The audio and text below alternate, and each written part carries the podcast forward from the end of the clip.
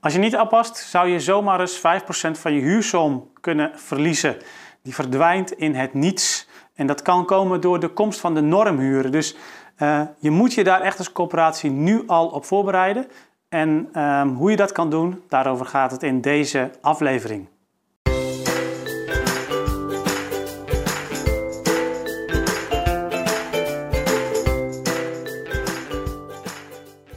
Ja, de normhuur dus. Um, is een van de veranderingen die uh, door het nieuwe kabinet is voorgenomen om aan te passen in de systematiek van de huurtoeslag. Er zijn een aantal veranderingen die eraan zitten te komen. In de eerste plaats is dat uh, het feit dat er waarschijnlijk meer mensen in aanmerking gaan komen voor huurtoeslag. Um, dat komt omdat de liberalisatiegrens wordt voor de huurtoeslag in ieder geval afgeschaft. Wat, wat weer betekent dat als je een lager inkomen hebt, maar je hebt toch een hele dure huurwoning van zeg 1000 euro of misschien nog wel meer, dan kun je nu ook in aanmerking komen voor huurtoeslag.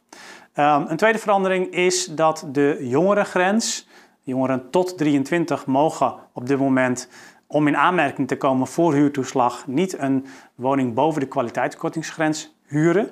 Um, die grens gaat naar 21 jaar. Um, ja, wat dus betekent dat meer jongeren ook een, voor bij een duurdere huurwoning in aanmerking komen voor huurtoeslag. Uh, wat er ook gaat veranderen is dat de servicekosten niet meer uh, vergoed worden uh, binnen de huurtoeslag. Er wordt alleen nog maar ja, vergoed voor, voor een normhuur.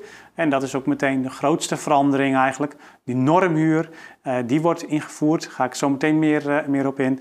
En, in het en als gevolg daarvan mede wordt ook de grens, de aftoppingsgrenzen voor het passend toewijzen worden verlaagd. Um, nou, belangrijk is dus die normhuur. Um, bij de nieuwe systematiek, en dat wordt straks vanaf 2024, 2025 wordt het stapsgewijs wordt dat, wordt dat ingevoerd, is de bedoeling. Dan, uh, ja, gaat de overheid bij het aanvragen van huurtoeslag, als je, als je huurtoeslag aanvraagt, wordt er alleen nog naar je inkomen gekeken en niet meer naar de hoogte van de huur. bij het toekennen van huurtoeslag gaat de overheid ervan uit dat je ja, eigenlijk een woning huurt die precies de normhuur is. En of je nou in de praktijk als huishouden een, een, een woning huurt die veel goedkoper is of veel duurder, in beide gevallen krijg je evenveel huurtoeslag. Op dit moment wordt er gerekend met een normhuur van 548 euro. En uh, dat is uitsluitend gebruikt om een doorrekening te maken van het regeerakkoord. Dus het is nog helemaal niet zeker dat dat ook echt de normhuur wordt. Sowieso kun je je afvragen um, of het een goed idee is dat er één normhuur komt. In eerdere uh, onderzoeken en, en, en, en, plannen van de overheid is ook wel eens gerekend met twee normhuren. Eentje voor kleine huishoudens, eentje voor uh, wat grotere huishoudens, hè, dus echt de gezinnen. Um, wat natuurlijk ook, uh, wat op zich denk ik ook een, een logische toevoeging zou zijn. Waarvan ik ook eigenlijk wel verwacht dat die alsnog in de plannen gaat, gaat meegenomen gaat worden.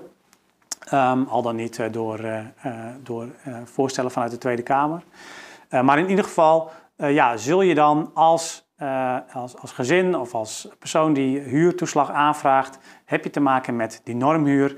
Um, nou, laten, we even zeggen dat dat 548 euro is. Op het moment dat je dus uh, als huishouden een woning van 400 euro huurt of eentje van 1200, maakt allemaal niet uit. Je krijgt hetzelfde bedrag aan huurtoeslag. Nou, voor corporaties betekent dat natuurlijk nogal wat. Al je huurders die in een woning zitten die uh, goedkoper is dan de normhuur, die gaan er eigenlijk in feite op vooruit.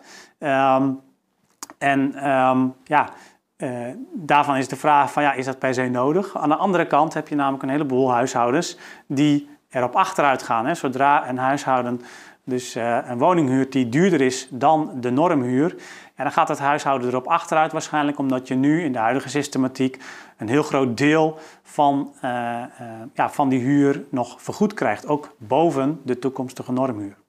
Nou, dat betekent ook dat je, uh, als je die huishoudens daarvoor wilt gaan compenseren, dat je zomaar eens 5% van je huursom daaraan kwijt kunt zijn. Nou is het natuurlijk um, sowieso denk ik een goed idee om te kijken of je die huishoudens zoveel mogelijk kunt compenseren. Want het zijn nou ook huishoudens uit de doelgroep uh, die wellicht ook op andere, uh, als, dat niet, als het niet gecompenseerd wordt, ook echt in betalingsproblemen komen. Dus het is sowieso als coöperatie een goed idee.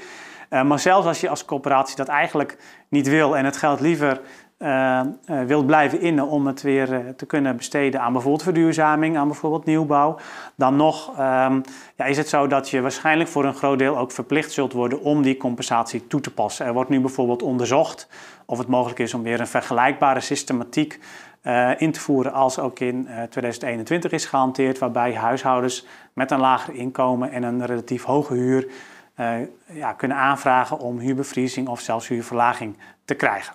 dus ehm, je moet daar gewoon rekening mee houden dat je die compensatie zult moeten gaan toepassen. Nou is het voor niet voor alle corporaties per se een probleem. Er zijn natuurlijk corporaties die hebben daar ook de middelen voor en die, die kunnen dat eh, dragen. Maar voor veel corporaties is dat echt wel een probleem als je 5% of misschien soms wel meer van je huursom kwijtraakt. En dat geld dus niet meer kunt investeren in verduurzaming en in nieuwbouw. Nou, wat kun je nu al doen als coöperatie om daarop voor te sorteren? Belangrijk is denk ik dat, uh, om je te beseffen, dat de kwaliteitskortingsgrens in de nieuwe systematiek echt aan waarde gaat verliezen.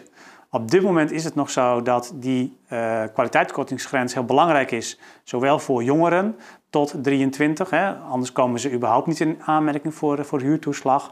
En bovendien is het zo dat um, op dit moment, naarmate de huur hoger wordt en verder boven die kwaliteitskortingsgrens uitkomt, ja, moeten huurders ook steeds meer uh, ja, gaan, gaan meebetalen aan die stijging. En dan krijgen ze nog maar gedeeltelijk de verdere hogere huur krijgen ze vergoed vanuit de huurtoeslag.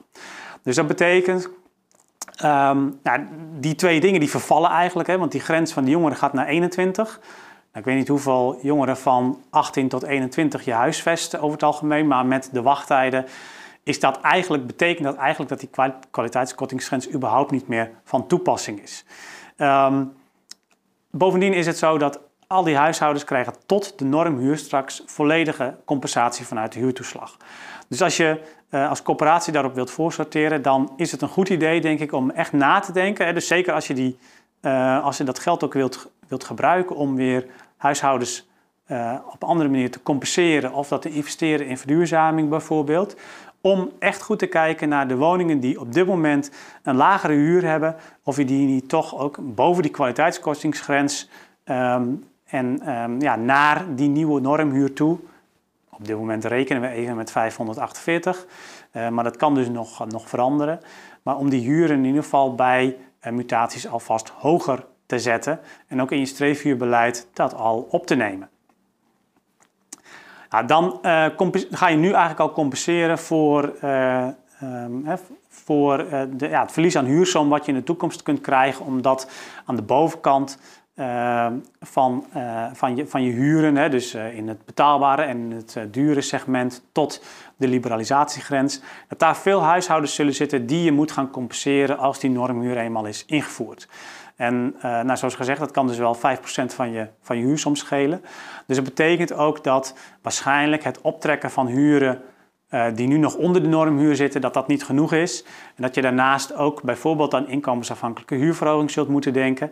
Um, maar dat je misschien ook wel moet kijken of je een groter deel van, uh, ja, van de, de middeninkomens die je bedient ook echt in je niet-DAAP-segment wilt gaan bedienen. In plaats van in de vrije toewijzingsruimte binnen de uh, ja, goedkopere sociale huurwoningen. Nou, dat zijn allemaal dingen waar je denk ik over moet gaan nadenken nu al. Want die normhuren die gaan er uh, aankomen. En um, hoe dan ook zal dat betekenen dat je als corporatie, uh, voor wat betreft je huursom, maar zeer waarschijnlijk op achteruit zult gaan. En um, ja, daar kun je dus nu al uh, een aantal dingen op voorsorteren door in je streefhuurbeleid al, al rekening mee te houden. Ik wens je er heel veel succes mee en uh, ik roep je echt op om daar nu al echt over na te denken. Om ook te voorkomen dat je in de toekomst investeringen in duurzaamheid en nieuwbouw niet meer kunt doen. Tot de volgende keer.